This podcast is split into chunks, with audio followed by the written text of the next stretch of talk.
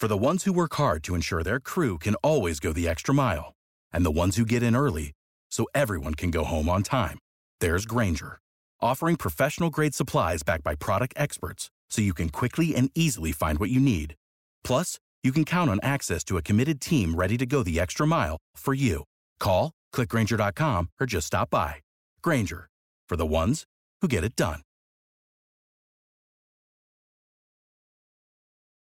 Hey there, Gen Xers. Introducing a new game called The Power Struggle. Try to correctly identify these five clips in order, and I'll be right back to tell you all about the details of the new game. Oh my god. They found me. I don't know how, but they found me. Give me your best shot, pal. I can take it. You can unlock any door if you only have the key. Now, don't you tell me you don't remember me because I sure as heck fire remember you.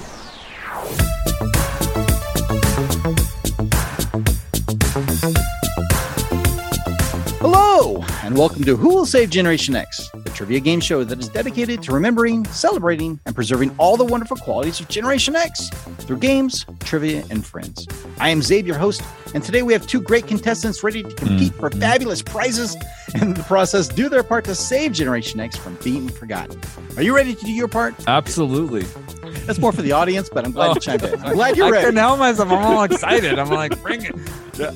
Please play along with the contestants while you listen and see what rad prize you would have wanted if you were here with us, saving Generation X from fading into oblivion. We're so happy you've chosen to join us. and I'm sure you're going to get a nice dose of nostalgia and maybe a few laughs along the way. So, if everyone's ready, let's start the show. This episode, I am super excited to have these two Gen Xers share their memories of our generation. There's something here for everyone, I hope. But if you like reminiscing about the movie Die Hard, Star Wars, the Nintendo Entertainment System, and the music of Generation X, then this Oh, episode yes. is one you might especially like. especially like We're going to save Gen X for future generations. Stay with the material we cover with these two good friends. Please Mhm. welcome to the show the two hosts of a wonderful podcast called Redhead Family Therapy Guy and a Mike. 1st let's meet the Redhead. Please welcome to the show, John. Hi, John. Hey, how's it going? Glad to be here. And I'm excited to be a superhero. I mean, we're saving Generation X. So Right on, Michael, it, Michael is the evil villain with that dome, and he's going down. He's got a little bit of a Lex Luthor thing going. yes. Nice and shiny. Please also welcome John's co-host of the show. You can't have a podcast without a mic, so let's welcome Mike now. Hey, Mike. Hey, thanks for welcoming me to the show. I'm excited. I uh, don't have any trash talk besides I will probably lose, but that's okay. That you're bringing it strong, dude. That's your A game right there. A game. Take it. so many times on the podcast, the person in the intro who says, "Oh, I don't think I'm going to win," ends up winning. So, uh, mop me. The pressure's off now. yeah, we'll see. But before we meet them both properly, let's give a quick overview of the games we'll be playing today. If you're new to the show, this is how we play. The show is broken up into three rounds of games. The winner of each of the first two rounds will receive an advantage in the following round, and the player who wins round three will win a chance at today's fabulous prize. The prize vault this episode is great and ranks somewhere between as fabulous as either getting your chocolate in my peanut butter or getting your peanut butter in my chocolate. Hey, oh, hey you got your chocolate in my peanut you peanut got butter peanut butter on my chocolate. What? Oh, delicious What just happened? Don't. I freeze it. prefer it be my chocolate and my peanut butter. Before we start playing, I need to announce that we are trying something new here on the podcast. We are adding a new rule to the game. It's sort of a game within a game, if you will. The new rule is called the power struggle. The power struggle. In the opening of this episode, you heard five quick clips from Generation X, and the game is you need to name those five clips in the order that they were played. The wrinkle here is that at any time during this episode, contestants can interrupt the game and declare that they want to solve the power struggle question. They only get one chance to answer it correctly. And if they are correct, then they instantly steal the power from their opponent. The power struggle can only be solved once per episode and by only one player.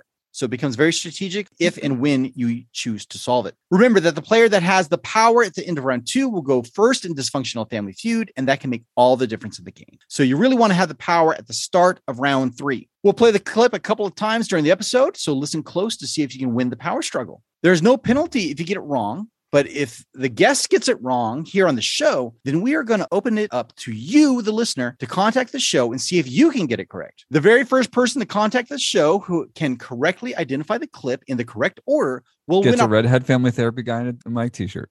That's right. If you're gonna, hey, if they get a prize package, if you want to throw that in the prize package, we will I will- definitely do that. I will absolutely throw in a shirt. I got I Word. send some stickers too. Great. Okay. Prize package just got bigger. The prize package this episode includes a signed headshot of one of your favorite judges, a handsome certificate with your name on it, signifying that you are doing your part to save Generation X from fading into oblivion, as well as your name going up on our Gen X Wall of Fame.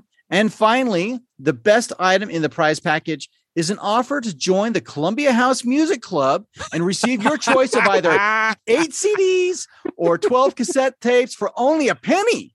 you and my cat. I signed up all of my animals. Every single animal in my house was a Columbia member, dude. I had so many free CDs. I worked that system, dude. You know, certain conditions may apply for the Columbia House Music Club at this point. But as a bonus, uh, we'll send you a uh, a T-shirt from the Redhead Therapy guy and a mic uh, and some stickers. And some Podcast. stickers. It's coming your way. Word. I don't know what the total value of the prize package is, but I know that your contributions to saving the cool things of Generation X for others to enjoy is priceless to me. Tens of dollars. Tens of dollars easily. so if Mike and John do not get the power struggle question correct by the end of this episode, then I'll explain how you can send in your entry and try to win the prize package. We should get it wrong on purpose, Mike. Well, it's a great excuse if you do get it wrong. yeah, no pressure, guys. But now you have all the listeners rooting against you, and uh, so they can get a crack at the prize package. We're gonna jump right into round one now and get the games rolling. Round one. Hey, guys, you know you take the good, you take the bad, you take them both, and there you have the very first game of the day. It's a game we call the Facts of Life. The facts of life. The facts of life. Mm. In this game, we take the top 10 crowdsourced opinions about a sh- topic, and players must compete to identify them on a top 10 list. An incorrect answer will get you a strike, and the player that gets three strikes loses the round. The winner of the round will be awarded the power, The power. which allows the player who has it to go first in each step of the game. So no points are awarded in round one, but having the power is a big advantage throughout the game. There's a big snake in the plane, Doc! Oh, that's just my pet snake, Reggie! I hate snakes, Doc! I hate them! Come on, show a little backbone, will ya? If there were only one actor that could be picked to represent Generation X, then the name Harrison Ford would certainly have to be considered. And really, it's not that hard to see why. Harrison Ford was one of the most popular stars from the 1980s and 1990s. He redefined machoism, unafraid to show fear and willing to get beaten up on screen by uber tough German mechanics or flee like mad from a bunch of stormtroopers. Ford knew how to keep his persona relatable. He winked at the audience, but not too much. After entering the hollowed halls of geekdom, not only once, but three times, Ford broadened into acclaimed non genre flicks as well. It's been one heck of a 40 plus year run and nearly $10 billion at the box office. It's hard to argue that Harrison Ford isn't the actor of Generation X.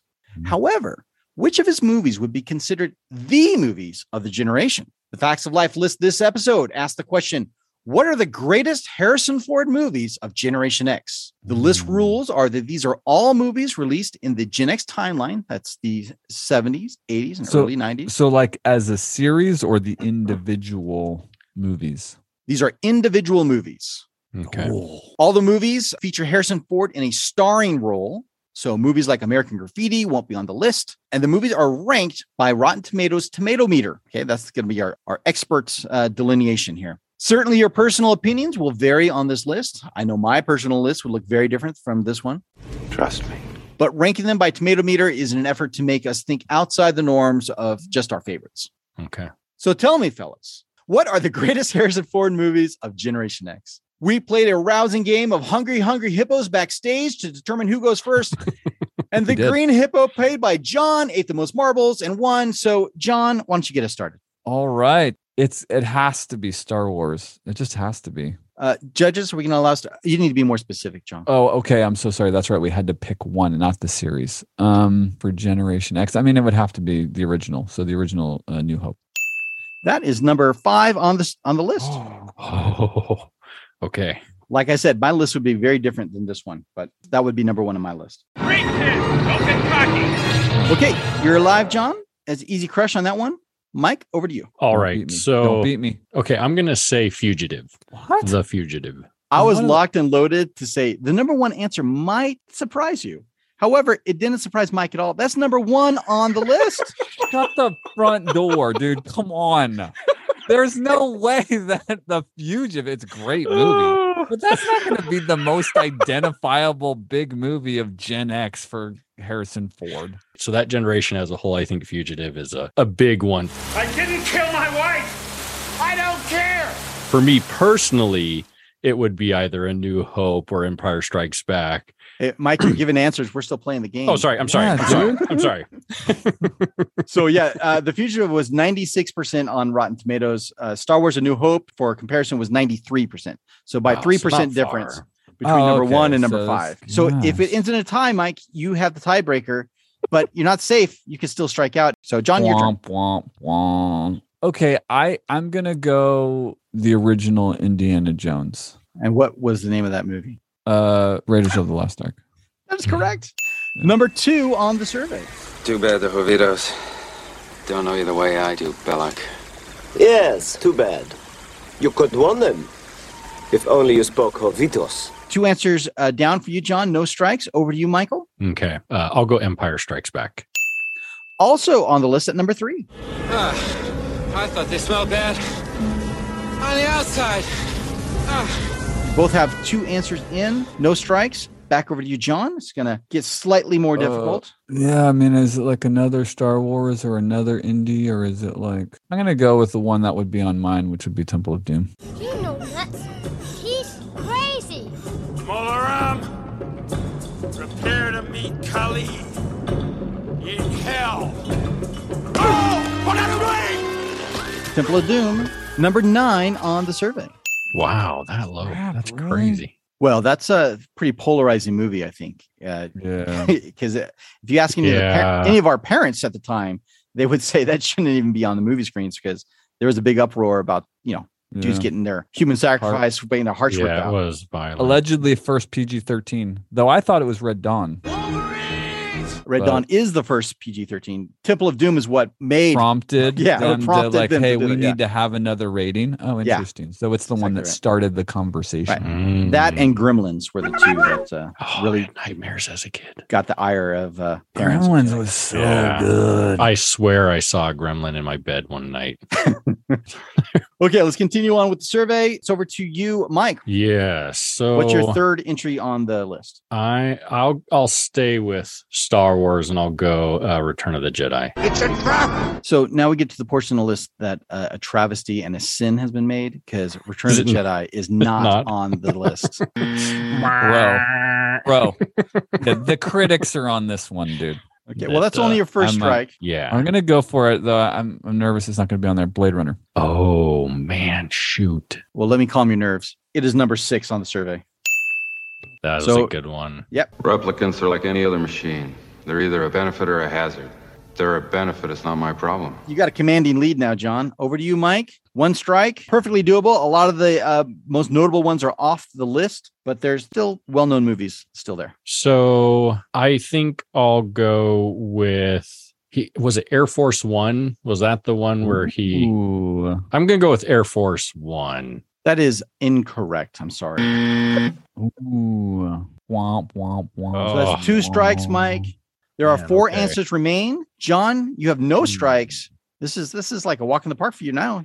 Any answer you Yeah, give just- won't even hurt you. I guess I would. I guess I'll come back to the indie franchise and do um You must choose, but choose wisely. the Last Crusade. That's a good strategy because that's number seven. I came here to save you. Oh, yeah? And who's gonna come to save you, Junior? I told you.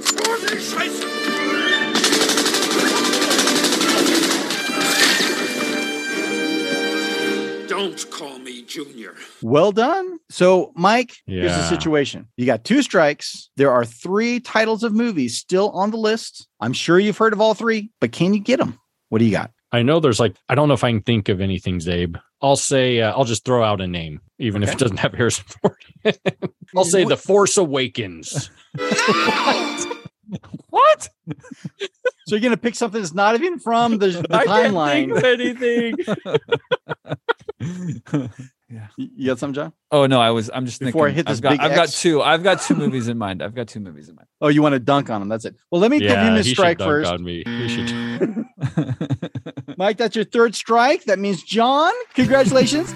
you have won the Facts of Life game, and that means you have the power. Gi- give me your other two, John. All right. So is Basic Instinct? Was that him? No.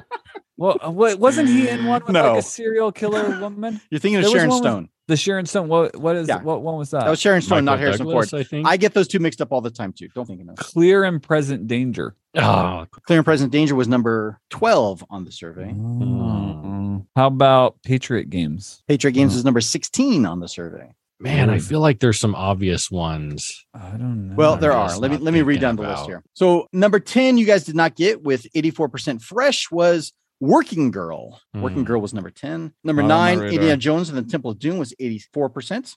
Mhm. Number 8 you guys did not get was 86% was Presumed Innocent. Was that flick? Oh, I don't. Number I don't eight. Remember that one? Number 7 was Last Crusade, 6 Blade Runner, 7 A New Hope. 3 you guys got was Empire Strikes Back, Rage of the Lost Ark was number 2. Number 1 was The Fugitive. Number 4 you guys did not get and at 93% was the movie called Witness.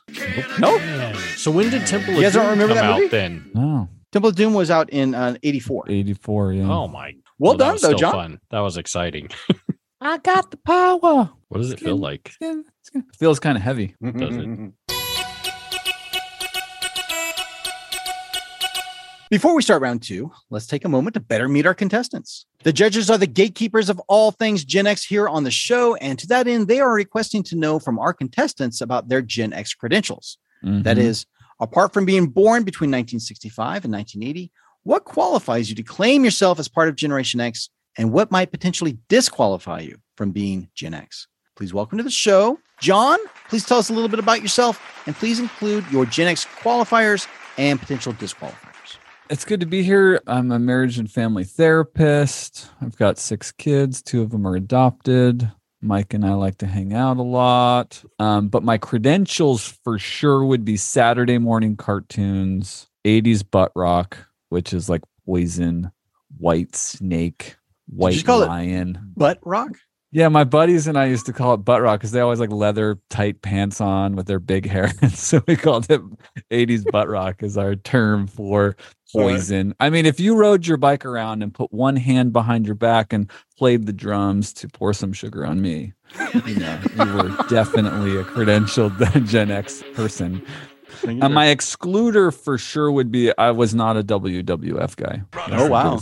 Yeah, I wasn't. I wasn't into uh like I knew who they were or whatever, but I wasn't like all in on those. Yeah, that was a big one for especially I think boys growing up. Oh yeah, lots Gen of my friends were like all in. They had like Yeah. the Hulk guy they'd carry around with them. My brother had this giant like it. giant like couch cushion thing that was like I don't know roughly the same size as me, and I used to wrestle that thing all the time, just like body slam that pillow all over the place. And I was gonna say, I talk bet you smack to won. it. I bet I you won, won every single time.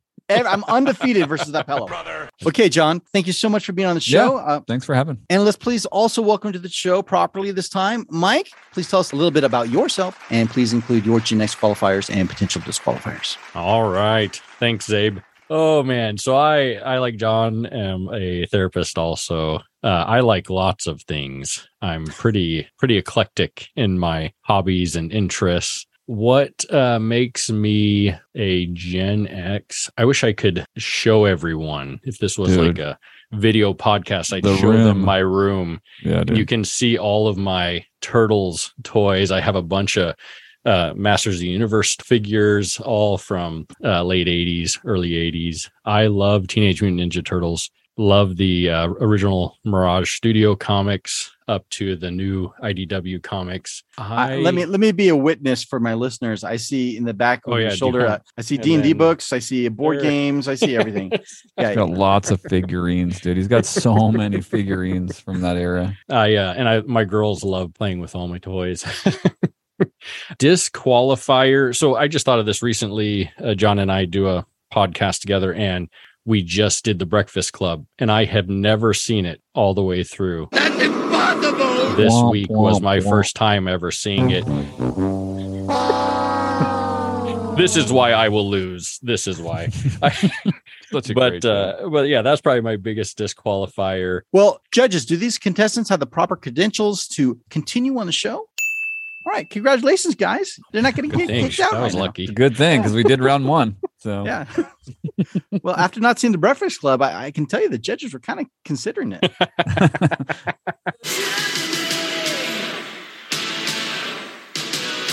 Round two. Round two is a game we like to call "It Is Enough. We like to call it that because that's the name of the game. Oh, It is enough to fill our lives with love.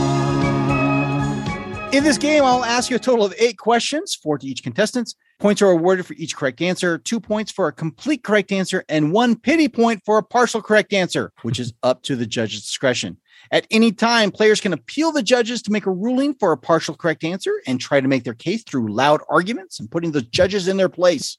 The player who currently has the power, that's you, John, gets to choose between two questions to answer. Players take turns answering questions with a chance to steal if their opponent answers incorrectly. A steal is worth one point, but more importantly, a steal also takes the power away from their opponent. You cannot Mhm. lose points for an incorrect answer. However, all questions must be given an answer no matter how incorrect it might be. You almost fell into that, Mike, a minute ago. So if you don't know the answer, make something up and either make it entertaining or just give the answer of either Wesley or Snarf. Either works. Snarf. The winner of round two will take a secret trip to the prize vault to choose the prize that the both of you will be playing for in round three. However, the player who has the power at the end of the round will go first in round three, which is a huge advantage. John, you get to pick between these two questions. Will Okay. it be all Yav, which she's Yavin, which is a movie question? what, what did you just say? All Yav, which she's Yavin, which is a I'll, movie oh, question. okay, I'll have what you're about to go. Or will it be now you're playing with power, but very limited power, which is a video games question? I'm gonna go movie. Star Wars. George Lucas's masterpiece was a surprise triumph when it first premiered in 1977. And while it can't be denied that George Lucas is a masterful writer and world builder, the movie itself benefited greatly from its editors. Mhm. Which of the following plot points in the climax of Star Wars Episode 4 was changed in post by the editors? This is a multiple choice, right? Okay. Was it A, the Death Star's location was changed to be poised to destroy Yavin 4?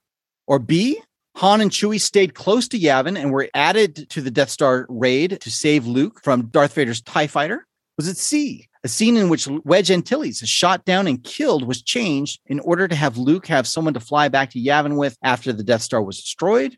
Or was it D, a short clip of Darth Vader flying away from the TIE fighter was added to make sure the audience knew he survived the destruction of the Death Star? Or was it E, a voiceover was dubbed in to call sign Red 6 and changed to Porkins in order to fat shame the character? I'm going in. Cover me, Porkins. I'm right with you, Red 3. it's a fat shame. The purpose. Uh, I remember discussion around C, so I'm gonna go C. I'm sorry, that's incorrect.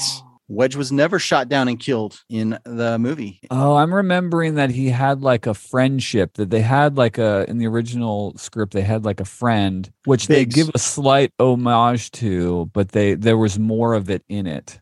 You, And so I you're think thinking of that's what- Biggs, his buddy Mhm. Biggs Yep. Darklighter. That's right. That's right. Mike, you can steal this and steal the power if you can get it right. I Shoot. think it's D. the short clip of Darth Vader flying away. Sorry, I made that up. That is it's also B. incorrect. It's B. It's B. It's B. It's not B. Yeah. It's what was A. A? then? Can you believe was that? A? What was it? They changed the location of the Death Star. Right. Oh, okay. I'll tell you a little bit about it. When the editors were working on the final cut of the movie, the rebels attacked the Death Star, but the Death Star wasn't getting ready to destroy Yavin 4, the location of the secret rebel base. The editing team, which included Marsha Lucas, George Lucas's wife at the time, said that adding the imminent attack would add suspense and drama to the final battle to destroy the Death Star. Dialogue over the intercom and a few small shots were added in post to create this plot point. And at the Oscars that year, Marsha and the rest of the editors were rewarded with an Academy Award. Lucas was flexible when it came to putting Yavin in danger, but he would rather be dead and buried before he gave up on the name Porkins for Red Six. I can hold it. Pull up! No, I'm all right. I'm was a little disappointed. That was a good question. Yeah, if you if you got yeah, Michael that I didn't get on that one. Star Wars, dude, well played. You're the winner. You're the winner.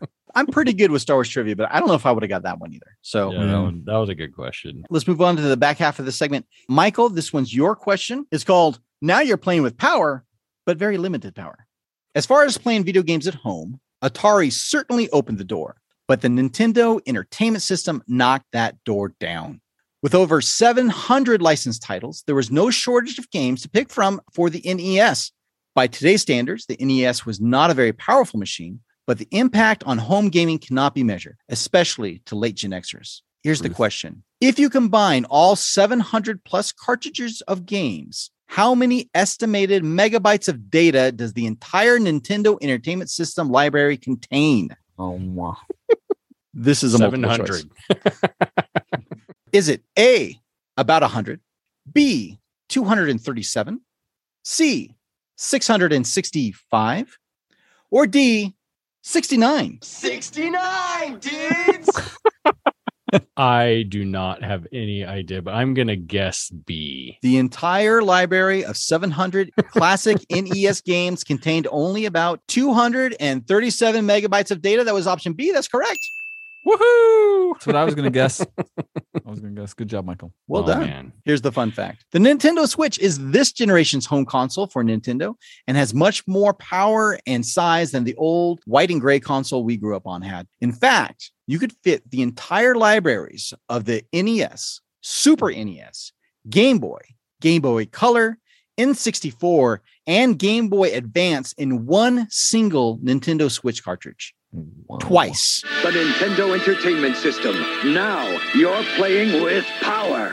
That's Wow. awesome. That is cool. Gigabytes, dude. My first IBM in like gigabytes. Okay, so we're going to move on. John, you still have the power. So you get to pick between these two questions. Will Okay. it be Anthony, John, Flea, and that dude that looks like Will Ferrell, which is a music question? Uh, or will it be with fabulous secret powers comes fabulous secret responsibilities, which is a TV cartoon question? Let's go TV cartoon, bro. Oh, Television intros of the 1980s were so great because they told you everything you needed to know about the show in about a minute and a half. Information critical to knowing what the show was about was given to you with each episode from either a theme song, a recap, or just spoken instruction. In the TV cartoon He Man and the Masters of the Universe, the intro tells you exactly which characters knows Prince Adam's secret alter ego as He Man. Who are the five total characters said by name that shares the secret that Prince Adam is secretly He Man. We'll help you out with a hint that tells you that one of the five is Prince Adam himself. Bro, I'm in trouble. Just go to the theme song over your head. All right, so I'm gonna have to get creative.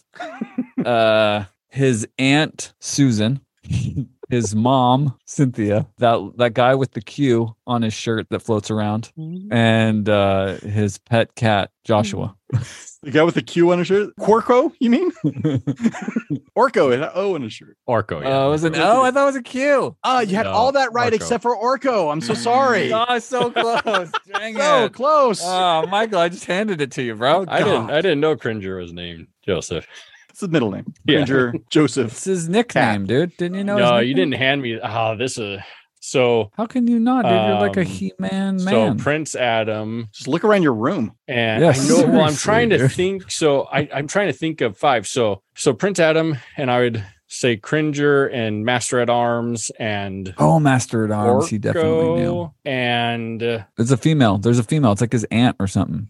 Not like not Teela. Does Teela? I don't think Tila knows. Let me help you, Mike. You're missing one. Judges, is- judge, are we going to give him? Man, we're going to give him man at arms instead of master. Yeah. Oh, man, at at arms. Sorry, man at arms. Yeah. And uh I'm gonna say I don't I don't I don't I'll say I'll say Skeletor. I don't think it's Tila though. I don't think it's Tila. Who's the fifth? You tripped over the goal line. You're so close. I'm sorry, that's incorrect. Who is it? The fifth one is the sorceress. Oh, the sorceress. Son of a I was even looking at her. She's right there. Ah. Love Yeah, the term that's- the He-Man Walk of Shame. is Do I get like a partial credit or something for getting four out of five? no. You want to No, argue with the judges? Yeah, let's do it. Are you saying we should? Judges, I want partial. Give me partial. So you're trying to argue that demerits. that Skeletor and Sorceress are kind of the same person? Well, I That's your I'd argument? argue that I got four out of five, 80%. Dude. and No, so dude. That wasn't I the can get that wasn't partial the credit. question. The question was five out. it's up of to the judges, bro. John. It's up to the judges. Let's consult the judges. Judges, is Skeletor close enough to the Sorceress? Sorry, Mike. I went to bat for you, buddy. They said no. It's okay. You still have a commanding lead of two points to nothing. Now, here's your question. It's called Anthony John Flea and that dude that looks like Will Ferrell. It's a music question. The Red Hot Chili Peppers are one of the best selling bands of all time and are considered by some to be the most successful alternative rock band ever. Nah. By some, said by some. that, not by the Redhead Family Therapy guy. They released their first album, self titled The Red Hot Chili Peppers, in 1983 and recently released their 12th studio album earlier this year. But before their debut album, founding band members Anthony Kiedis and Flea had a different name for the band. According to Kiedis, what name did the Red Hot Chili Peppers originally go by? This is a multiple choice. Oh, okay, good. Was it A, Flea Circus of the Thunder Pumpkin Apocalypse? B, I like that. B, Intercontinental Bottle Rockets? C, Captain Cardiac and the Coronaries? Or was it D, Tony Flo and the Miraculous Majestic Masters of Mayhem? One of those is correct, believe it or not. Red Hot, Red Hot Chili Peppers. I loved them. I listened to them all the time growing up. But and I think I used to know this at one point, but I have no idea now. So I'm going to guess A. No way, dude. Uh, you're wrong. I don't know. John's going to get a stab at this. What do you got, John? I'm I'm gonna go with B. Intercontinental Bottle Rockets is also incorrect. Let's what- see, huh? Well, do we keep then. guessing or do you tell us? It's gotta I tell D. you right now.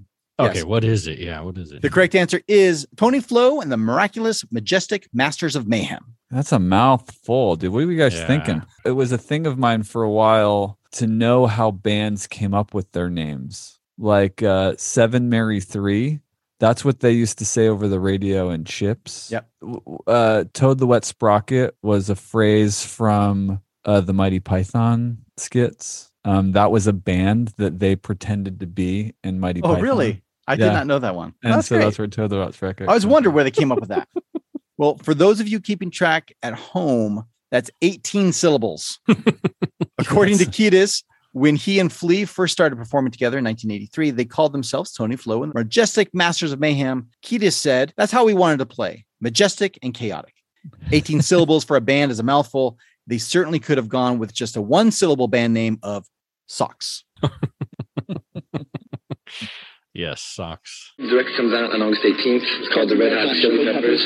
It's um, going to be the, the wildest, craziest, zaniest, movingest, groovingest thing you ever heard. It's an explosion of color and sound. It'll boggle your mind and bedoozle your booty. Okay, that's four questions down. John, you still have the power. but you're down two points, two to nothing is the score, and you can pick between these two questions. Name that auto tune, which is a head-to-head challenge, or will it be Yippee Ki MFer, which is a television question? That's a movie, dude. What are you doing there? All right, I'll go TV question. Yippee mofo. Movie ratings during Generation X created a divide for some of us kids growing up. Some of us could watch rated R movies, and others could not. So, when a movie we wanted to watch came out edited for television, it was a chance to finally watch it without the fear of getting in trouble. The problem here is the language used in rated R versions of these movies varies greatly from the safe for TV versions, and things tend to get lost in the translation. when the rated R movie Die Hard 2 was edited for television, what phrase did they replace Bruce Willis's oh, famous line, Yippee-ki-yay, MFer, with? This is also a multiple choice. Is it A, Yippee-ki-yay, Melon Farmer? B, Yippee-ki-yay, Monkey Fighter? C, Yippee Ki Moldy Fingers? Come on. Or D, Yippee Ki Mr. Falcon? Come on. They didn't use any of those. Are you serious? They did. Come Wait till you hear the on. fun I fact. remember laughing. so Come on. Michael knows this. Dang it. I have to mm. guess, right? All right. So if I'm the guy that has to make the decision, I'm going C, moldy fingers. Moldy Fingers, surprisingly, is incorrect. Dang it. Mike, here's your chance to steal the power Uh, and he one knows point. It. Okay, so this is what I remember as a kid. Memory isn't always correct, but A, Melon Farmer is what I remember. That's what it is, isn't it? So certain are you? Your childhood is betraying you. What? That What is was it? also incorrect. the was monkey it one. monkey? Yeah, It's the monkey, monkey one. fingers. Monkey fingers is also incorrect. What is we it? are What was it? terrible at The correct answer is D. Yippee ki yay, Mr. Falcon. Mr. Falcon. I guess that has like some like Yeah. maybe somebody was supposed to be named Falcon or something. Believe it or not, but all of these options were used in different edits for Ah, TV okay. movies. Mm. Yeah, that's what you're thinking of, I think, Mike. Oh, okay. Moldy Fingers was from the movie Jackie Brown. Melon Farmer was from Repo Man. And Monkey Fighter was said by Samuel L. Jackson in Snakes on a Plane. Yippee ki yay, Mr. Falcon. So once again, no points on that one. Heartbreaking. We're struggling with the multiple choice questions. They're good Yeah, questions. I I, like the Yeah, they're great questions though. Yeah. So now we go to Michael with your question. This is a, a game called Name That Auto Tune. For this question, the judges will perform parts of a popular Gen X song, and you need to give me the title and artist of the song. Oh, The catch here is that the judges are terrible performers, and they will also be using a awful fake British accent to make things sound more confusing and silly than are necessary. There are a total of three songs that you'll take turns answering, with the regular rules applying for stealing the power as well as stealing points. So that means that this question could potentially be worth up to five points to one of you. So anything can still happen. So here's song one. You get some hints. This is a song from 1994, and Wikipedia calls this a grunge alternative rock song. Listen to the judge's version. Leaving. On a southern train. Only yesterday. You lied. Promises of what I seem to be. Only watched the time. Go by. All of these things you said to me. uh, Rocket Man. That grunge song Rocket Man by Elton John. I'm Oh, sorry, yeah, that you is did say incorrect. I'm all like, I forgot I about hear the where grunge you're part. coming from, and I'm like, but Elton John, bro. John, Yeah. do you want to steal this for one point? Um, Smashy Pumpkins, Dark Moon. I'm sorry, John. That is also incorrect. Let's take a listen to it, the uh, uh, regular version, and see if you guys can get Okay. it. Oh, come on.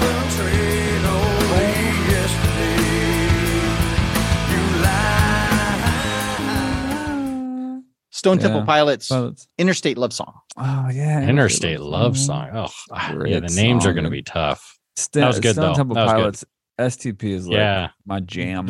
So, John, this one's for you. Okay. This is a song from 1983, and Wikipedia calls this a rock song. See if you can get the judge's version. DC, San Antone, and the Liberty Town. Boston, and Baton Rouge. Tulsa, Austin, Oklahoma City, Seattle, San Francisco too. Everywhere there's music, real live music, bands with a million styles. Man. Uh uh I'm gonna go with uh Steve Miller Band.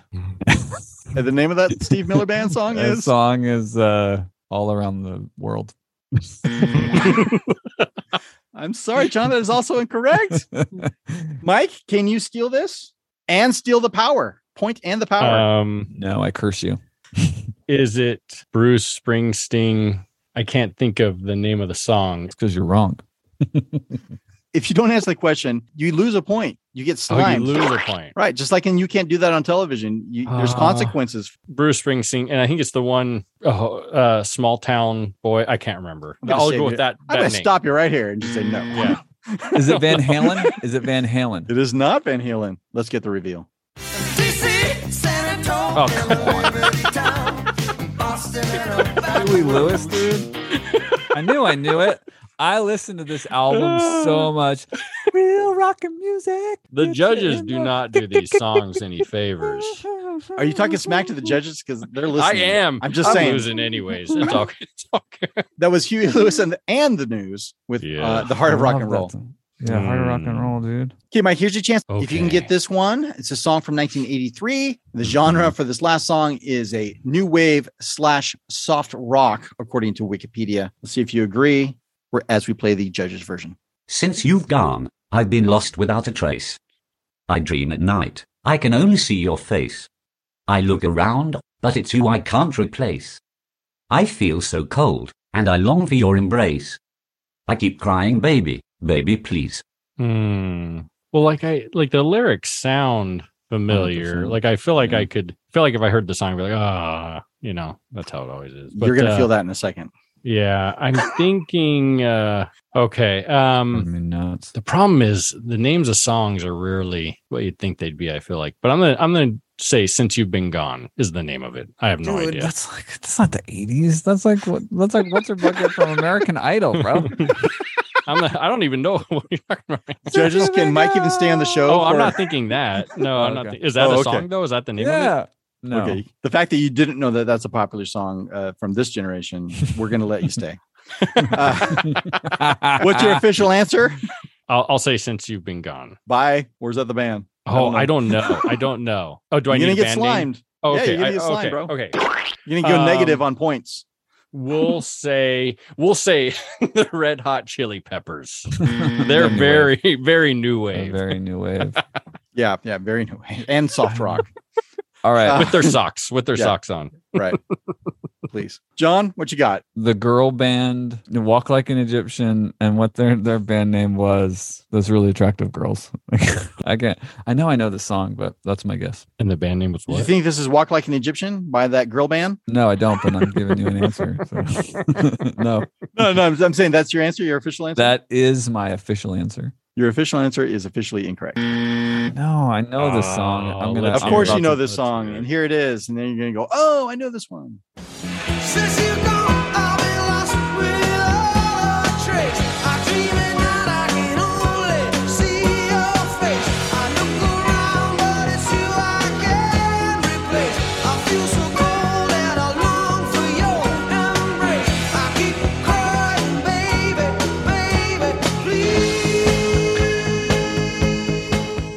Wants to say it now? dude i love the police like seriously love the police i don't know the name of the song but Bitch, why you fail? man Yeah, but they're not don't new wave i would have never like that would have thrown that threw me off for sure Are you trying to say that Wikipedia has some information that's not correct? Okay, so we are Ah. getting down to the last pair of questions before we get to round three. Okay. So then So how, when's the want the latest we can do the thing? The Uh, right before I press the button that sounds like this. Round three. why not? I'm doing it now. I'm doing Okay. it now. All right, All right. number one number one Here is your last listen to the power struggle. Oh my God. They found me. I don't know how, but they found me. Give me your best shot, pal. I can take it. You can unlock any door if you only have the key. Now, don't you tell me you don't remember me because I sure as heck fire remember you. What do you got, Mike? I'm gonna go with number one. It all hinges on number one. So much pressure. Does it I'm help you gonna- if I put uh, distracting sound effects in here? it that this does help Okay. immensely. Uh okay. I'm gonna have to say number one. Bueller. I know for sure. Oh, man, I'm Prove not it. I'm gonna say number one. And so if I get number one wrong, am I just done? That's It's a one hour podcast, Mike. Yeah. no it's I'm not sorry. It's just so tough. I'm gonna say number one is Bueller. I have no idea. Star. We'll do the last Starfighter. Okay, what's number two? Uh, Big Trouble Little China. Three? Three is Karate Kid. Four is Secret of NIMH. Five is Groundhog Day. And I'm I sorry, Mike. You were incorrect with Okay. your guesses. Okay. So you did not steal the power. That's your one shot. John, you still have an opportunity to uh, solve the power struggle, but you currently have the power, so I don't think you want to do it now. Nope. So you have the power, John. You get to pick between these two questions. Will it be from the swamps of Dagobah to the Big Apple, which is a toys question, or will it be Cinema Sound Check, which is another head-to-head challenge? let's do the cinema sound check Okay. because there's no way i'm beating michael on toys Well, that's why you should take the toy question so he doesn't get a chance to. But that's just Oh. my strategy. yeah sure- okay sure you wanna do Let's- cinema sound let's try yours let's try Okay. your. Toys. This song, this question's called From the Swamps of Dagobah to the Big Apple. Toys question. Lego began making their classic interlocking bricks in 1949. And by the time Gen X showed up, they were all the rage. This timeless toy would go on to inspire video games and movies, and the building bricks are still extremely popular today. Here's the question. In 2013, the world record for largest Lego model in history was set and displayed in New York City. What was it a model of? that's all There's, you got there's no multiple choice on this one. the statue of liberty That is incorrect. Mike, can you steal? I am going to go based on the title, the uh, Luke's uh, X-wing, like that. That is I'll that. correct. Oh my! Oh, by the power of Grayskull. Okay, so that means Mike, score score update and correction. You have three points, and you've just stolen the power. Steal the power. And you get this question. But John, this is a head-to-head question, so Okay. you can actually score points here. Bring it. Okay. And I just want to remind you, the power struggle is still active for you, John. Yes, I will use it before round three. This question is called the Cinema Sound Check. It's a head-to-head challenge. For this question, I will give you titles of tracks of a musical score from a popular movie of Generation X, and you need to tell me the title of the movie that it's from. Movie scores are usually instrumentals with obscure titles, and that should give you the hint you need to name the movie. We will go back and forth between each player, giving a new movie title with each turn. Two points will be awarded to the player that gets it correct mm-hmm. on their turn. So, John, there's not enough points for you to win straight up, but you can steal the power. So, here's the clues IMDb lists this film as a drama sports movie. It was rated PG and was released in 1982. So, Mike, this is your question. So, you get it. You get the first song title. Song number one is a song called Pushin'.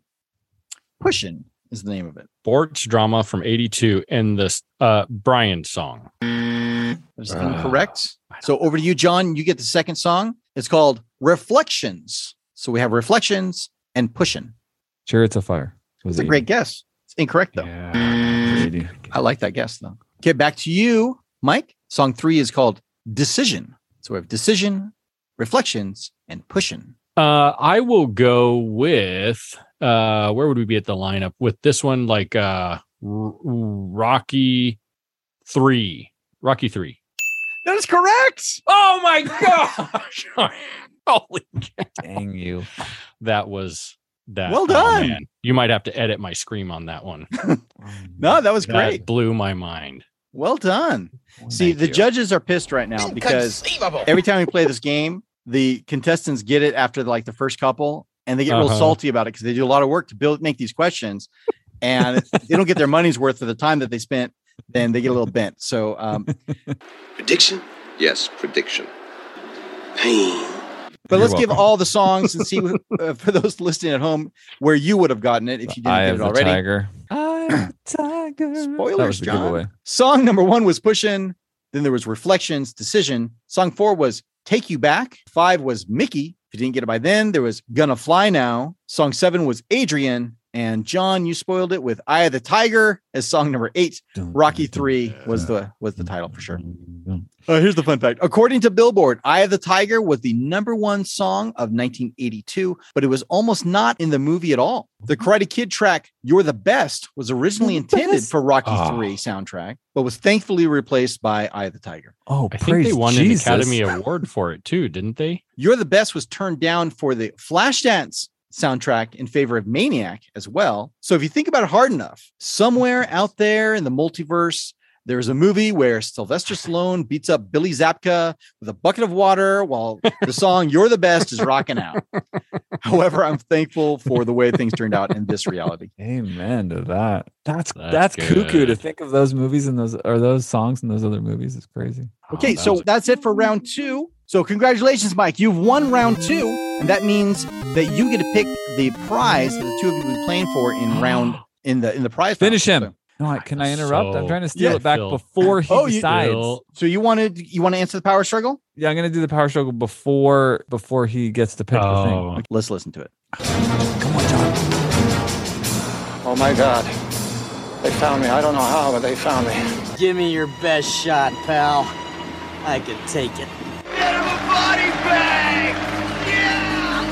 can unlock any door if you only have the key.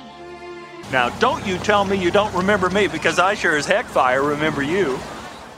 All right, I, I know it's Harrison Ford, and that music doesn't sound like Star Wars music to me. The bun, bun, bun, and I don't remember him ever being hiding anywhere. So I'm gonna go with Fugitive, and then I'm gonna go with Big Trouble in Little China, Karate Kid, Secret of NIMH, and Groundhog Day. I'm sorry, that is also Man, incorrect, John. one. So that means listeners, we are going to open this question up to you. Stay tuned to the very end of the show, and I'll tell you your ways to contact the show to see if you can solve the power struggle. But in the You can meantime, do it. You yeah. can do it, listeners. We believe in you. So, congratulations, Mike, for winning round two. We're going to put your opponent in the Phantom Zone while you and I take a secret trip to the prize vault where you're going to select the prize that the two of you will be playing for in the final round. But before we do that, let's hear a quick word from our sponsor. The Adventures of the Gummy Bears will return after these messages.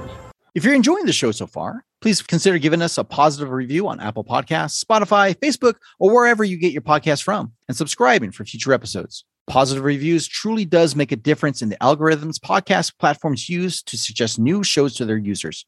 So if you're so inclined, please help spread the word about the podcast. We'd love to have you as a friend of the show. Thanks so much. We now return to the Adventures of the Gummy Bears. Round three. Round three is a prize round called Dysfunctional Family Feud. In this final round, I will ask the same five survey questions, Family Feud style, to each player in turn, and they will need to respond with what they think are the most popular responses from the Generation X timeline.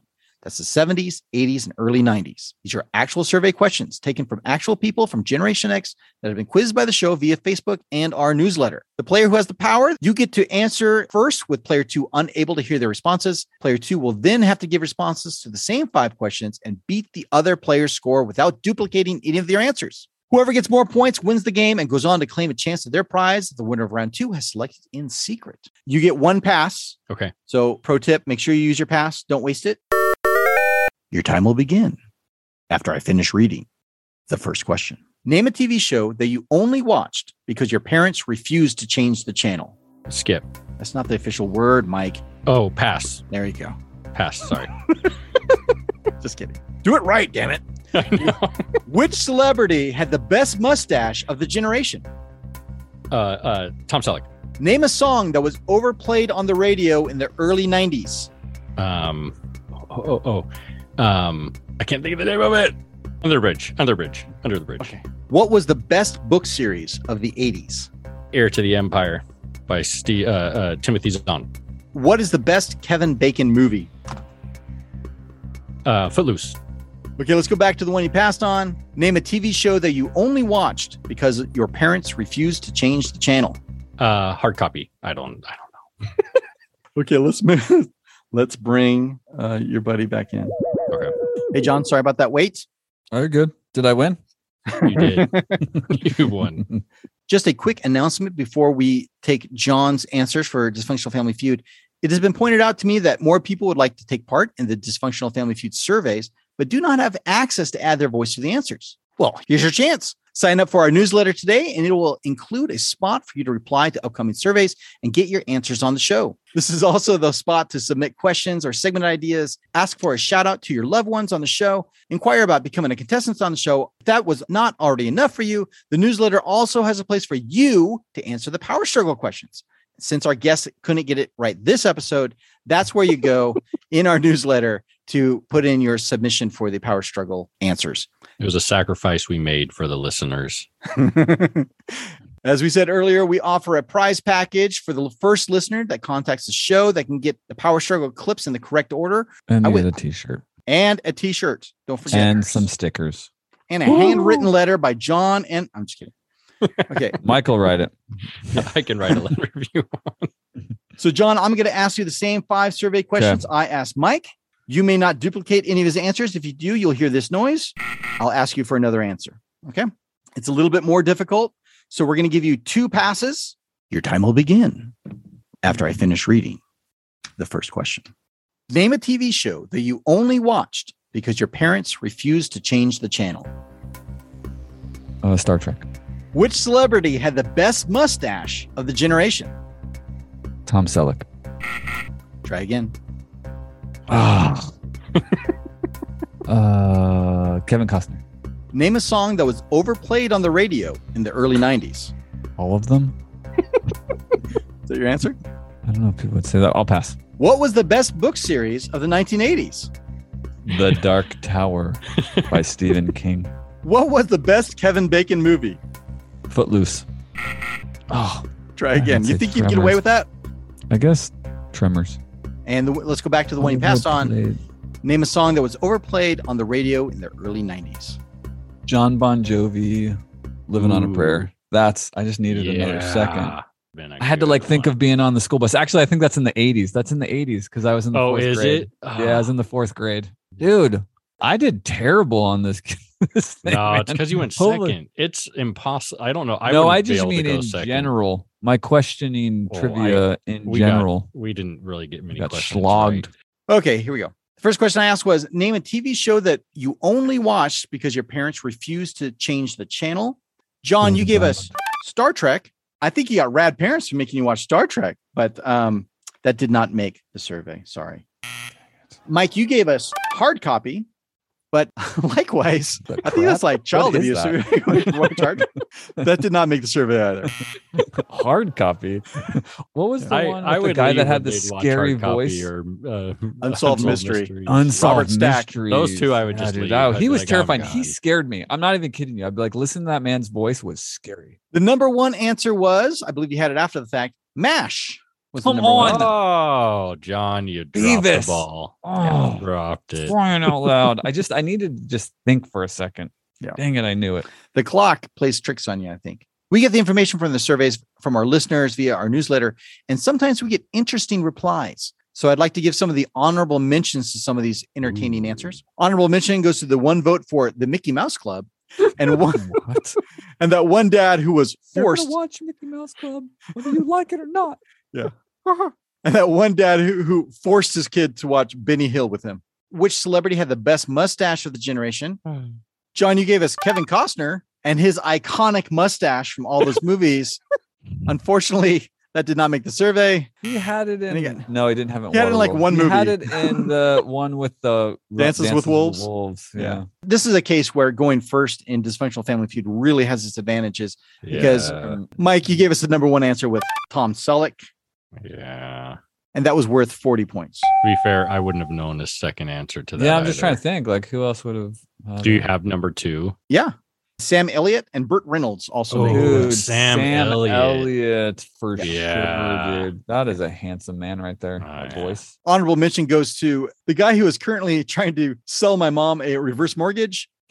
that one kid in sixth grade who we all knew that looked like he was 24 years old. And finally, the, the one person who just put two words, your mom. yes. Name a song that was overplayed on the radio in the early 90s. John, you gave us the very 80s answer of Bon Jovi, Living on a Prayer, came out in 1986. Awesome. But That's a great song. I think it was overplayed in the mm-hmm. 90s too. Mm-hmm. However, our survey Yeah. did not. Mm-hmm. That's zero points on that. So, so far, the score is zero to 40 as we go to Mike's answer, which was Under the Bridge, which was the number four answer worth 10 points. Good job, Mike. I got on. What was number one? Number one to this one was Nirvana's Smells Like Teen Spirit. Oh, oh, duh. definitely, dude. Oh. Oh my gosh, I I hated Nirvana because of that. Like, I never Oh, got into man. Nirvana at all. That's really I not one of their better Nirvana. songs, really, but that's one they're, they're I kind know of there's a for. bunch of yeah, a bunch of Nirvana. So the score is 50 to nothing. The honorable mention here is shout out to Right Said Fred and the song I'm Too Sexy because it was apparently too sexy for this list. I'm too sexy. Name the best book series of the 1980s. John, you gave us Stephen King's The Dark Tower series, which was number five on the survey, worth 18 points. Damn. You're on the board, John. Woo! Magically. Mike, you gave us Heir to the Empire from Timothy Zahn, the Star Wars kind of continuing, which I really wish they made that the sequels instead of the hot garbage that, um, Yeah, I thought thought that was the direction they're going. yeah, that really should have been Yeah, the way they go. Uh, that gave us Oh. zero points. Oh, it's a good trilogy though. Great trilogy. Pick it up and you'll see what we mean. And so it all comes down to this final question. What was the number one? Oh, on that oh, one? sorry, sorry. You're right. The number one answer was the VC Andrews Flowers in the Attic series. If you remember no that. idea. Nope. No. So honorable mention for this one goes to the people who gave one vote apiece for Pippi Longstockings, Mad Libs, and the TV Ad Guide. libs. Yes. TV guide Thank or Reader's you. Digest. Reader's dude, Reader's Digest was Digest. always in Mad Libs was my car road trip jam, dude. Yeah. And finally, it all comes down to this. The last question What was the best Kevin Bacon movie? Mike, you gave us the number one answer with Footloose, worth a whopping 50 points, Whoa. bringing you to a grand total of 100 points. Anything over a 100 is a, uh very successful run. So, congratulations there. Now we come to John's answer of Tremors, which was the number two answer. You need 82 points to tie. Let's find out what Generation X said. Survey said It was worth 32 points, which means you, Mike, congratulations. You won. Good job, You are doing your part to save Generation X. Congratulations. Thank Good you, job, Michael. Thank I you. I never I- doubted you. So I'm sorry, John, that things didn't turn out the way that we were maybe hoping for in this episode, but I hope you had a good time. Did you have a good time? Dude, yes. Oh my goodness. Talking, laughing, reminiscing of the 80s. Let's do it. 90s. It's great. Good times. I'm a happy loser. fun. Okay, let's go to the prize vault. For winning round three, I offer a chance at a prize by me placing bids on my eBay watch list on the winner's behalf. I will place multiple bids on the listing chosen in secret by Mike until I am the high bidder. If that bid holds up until the end of the auction, then I will buy that item for you and have it shipped out to you. Good luck. Let's take a look at all the prizes that Mike had to choose from and reveal was chosen. In the prize Oh, vault, a truck. Nice. Oh, sorry. That was it. that's just an ad. That's Sorry. legit. Taxes on that are going to be bonkers. Oh, As is show tradition, we have Garbage Pail Kids Dynamike and Junk Food John. Both of these have disgusting artwork from that franchise. Next is a Star Wars action figure of X-Wing pilot Jack Porkins. All right. Michael, I hope you get that one, dude. I hope that's what you picked. Well, Porkins Mm. is still in his original packaging here. The figure looks like they just replaced the head of Porkins onto a Gamorrean guard figure. I can hold it. It does. Next is an original sketch someone made of Teela from Masters of the Universe. The drawing looks much more like a very busty Lucille O'Ball with Garfield eyes, but it would look great in your living room all the same. This next item is a vintage t-shirt from the 80s. It had to be part of some sort of dentist promotion, but in a very 80s font and color scheme, it reads, The Boss of Floss. So if you want to display this real weird flex, then this is the shirt for you. The next item in the vault is a print of an original sketch by concept artist Joe Johnston for the Star Wars X-Wing fighter. It's super cool, but seeing how it's the most expensive item in the vault today, I hope you don't pick it. and finally, we have a next tie featuring Red Hot Chili Peppers. We did a search for Red Hot Chili Peppers clothing, and the only thing we found was a tube sock that was listed as quote show used. but the starting bid was way too high for our budget. Mike, please reveal to us the item that you chose and uh, maybe why you chose the item. I chose it because it was the most expensive. No, I, the the X-wing concept art was just Cool. awesome. I love Star Wars and just something like that. It just looks so fun to me. It's going to fit right in with your uh, your stuff you got going there. So we have before I place this bid, we have a thing on the show where you can either take the sure thing of the bid, or you can have what's inside this mystery box. Oh my goodness. Anything could be in this box. Show you with the box. What was in the box? So what's it going to be, Mike? You want the box or the bid? So a chance at the X-wing art or the mystery box. What's in the fucking box? Or risk It's- it all for it's- the mystery box. It's mystery box hands down. No, dude. Go with Yep, the art. dude. mystery box. No, I can't. It's mm. too it's too exciting.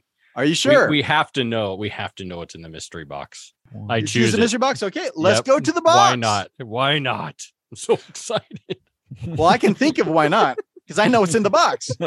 oh, you blew it, Michael. Inside the mystery box this episode is an 8 by 10 portrait oh. of your favorite judge, hand signed, Beautiful. that says, Thanks for playing. Best wishes, the judges. We'll send this out to you as well as a promise for a cool Save Generation X t shirt from our merch store. What? Awesome. Congratulations. That is cool. Yeah, You're the look, I noticed this shirt with the. Thanks, Pac-Man. I'm like, I gotta, I gotta get one of those. I love shirts. it. Hey guys, tell the listeners more about your podcast and where they can find your rad show. So it's Redhead Family Therapy Guy and a mic, and of course, John and I are both therapists uh, that have been in the field for over 15 years. So we just thought we love movies. Would love to And talk. What we do talk a lot, and what more fun way to talk and to share a little bit of our knowledge over the years than to talk about mental health and movies. Yeah. And so you can check out that podcast pretty much anywhere you listen to podcasts. And uh, we do have a YouTube channel you can check out. We just haven't updated it with the podcast lately, but it has a bunch of videos that you can go and, and look at if you'd like to look there also. Spotify, Apple. Yeah, Hook us up. Google, whatever else. There is. What brought about the idea for a podcast for the for the show though? Like, did you see a when we started the first episode, we didn't know that we were going to talk about mental health and movies. But like a- as we did that first episode, we want we thought we were just going to talk a lot about Star Wars. Mm-hmm. And when we did Star Wars in the first episode and we brought up these themes, it was like it hit. Like it was like, oh, this is good. We should do this. This is fun. And so we just started picking movies and be like, well, let's just jump into a movie and talk about what we liked about it, talk about the mental health issues that came up or what we see or the themes. And it's been a blast. It's really fun. I really love it when we do it. It's just so much Yeah. fun. We've got over 40 episodes up and a couple of little clips here and there and some interviews sprinkled in. So we're gonna get Really? Zabe on there. It's gonna be great. Yeah. I, I don't know how I found your podcast. To be honest with you, it Yeah, just how did popped up somehow. I, I don't know, That's but I cool. But I Yeah. clicked on I clicked on your your stuff and I listened to a few episodes and I just thought this is a very unique and awesome way to dissect 80s and Gen X content and Yeah. how they how they pertain to mental health. And I think through that generation, you know, mental health awareness, mental health uh, issues were very much a, a, a bugaboo, right? It was, it was you Mhm. know, nobody Mhm. talked about that kind of stuff. taboo. Like, yeah, you, Absolutely. you were weak if you had, you know, you admit to Mhm. need um, admitted that you needed any kind of help or anything. And it's it's so great now that that stigma has really been broken down and it's much more accepted. And to see it through the eyes of our our beloved culture, from Gen X, you know, it, Mhm. it's such a Mhm. unique way of doing it. And you guys do such a great job of explaining things. Thanks. And uh, it, it's really highly recommended. If any of the listeners out there want to check it out, I I think you'll enjoy it. If if what we talked about just now sounds interesting at all, make sure you check Yeah. out. Yeah, the redhead family therapy guy and a mic. Yeah, check us out. And if you have an, a movie you want to hear us talk about, or a theme of mental health that you want to talk about, or, or we're open to Yeah, it. we've done So- some like question answer type stuff in the past. Yeah. We uh we do it for fun, but we're if there's people that need questions answered, we're happy to do that. For Bring it. We know everything when it comes to mental health. We have all the answers. everything. Everything. I think you guys got the market cornered for 80s movies and how it relates to mental health. So the well Yeah, is deep, my friends. It's true because one of the things that, like, when Michael and I started talking about like doing a mental health podcast, like I listened to a couple of them, they were so dry and boring and just unlistenable. So we just thought, well, if we have something fun to talk about and something that's interesting to talk about and, and an avenue, it just it just came together. So yeah, we hope people Well, will check it out and like it. you guys make it very accessible for even for lowbrow people like myself to pick up the concepts of what you guys are trying to say. So check it out, guys. Well, thanks. We'll also post a link to your guys' podcast in the show Yeah. notes. So if anyone wants uh, more information, you can check out the show notes for that as well. Thanks so much, Dave. Just enough time for one quick shout out before we go. Shout out to our newest Patreon supporter, Tommy. Thanks, Tommy. You're doing your part to save Generation X. This sound clip is just for you. I have three kids and no money. Why can't I have no kids and three money? Thank you for checking out the show. We know you have a vast ocean of choices for your podcast and enjoyment, and it is simply amazing that you chose to spend a little time on our show. Thank you. If you'd like to contribute directly to the show, we have a Patreon account set up at patreon.com slash who will save Gen X. Contributions there go directly towards keeping the show going, offering better prizes for the contestants, and all around improvement for future episodes. For those who'd like to support the show but don't want to use Patreon, we now offer Venmo for your convenience. You can find us at Who Will Save Gen X on your Venmo account if that's your preference. So, just a reminder if you think you know the answer to the power struggle and you want to try to claim the generous prize package, there are two ways to enter for the chance to claim this generous prize package. The first way is to send a self addressed stamped envelope, care of Who Will Save Gen X, to P.O. Box 69 at 1313 Mockingbird Lane, Springfield, USA. Or you can join our newsletter, and there will be a place for you to send your answers to the question. Remember, the first member of our newsletter will be the winner of the prize pack. So the sooner you join up, the better chance you'll have of being first. Details on how to join the newsletter can be found in the show notes for this episode, or you can contact the show directly at whowillsavegenx at gmail.com, and I promise to write you back with the details. Good luck. Well, that's it for the episode. Thanks again for checking out the show. We welcome you to subscribe to the show for future episodes where we will once again ask the question Who will save Generation X? Later.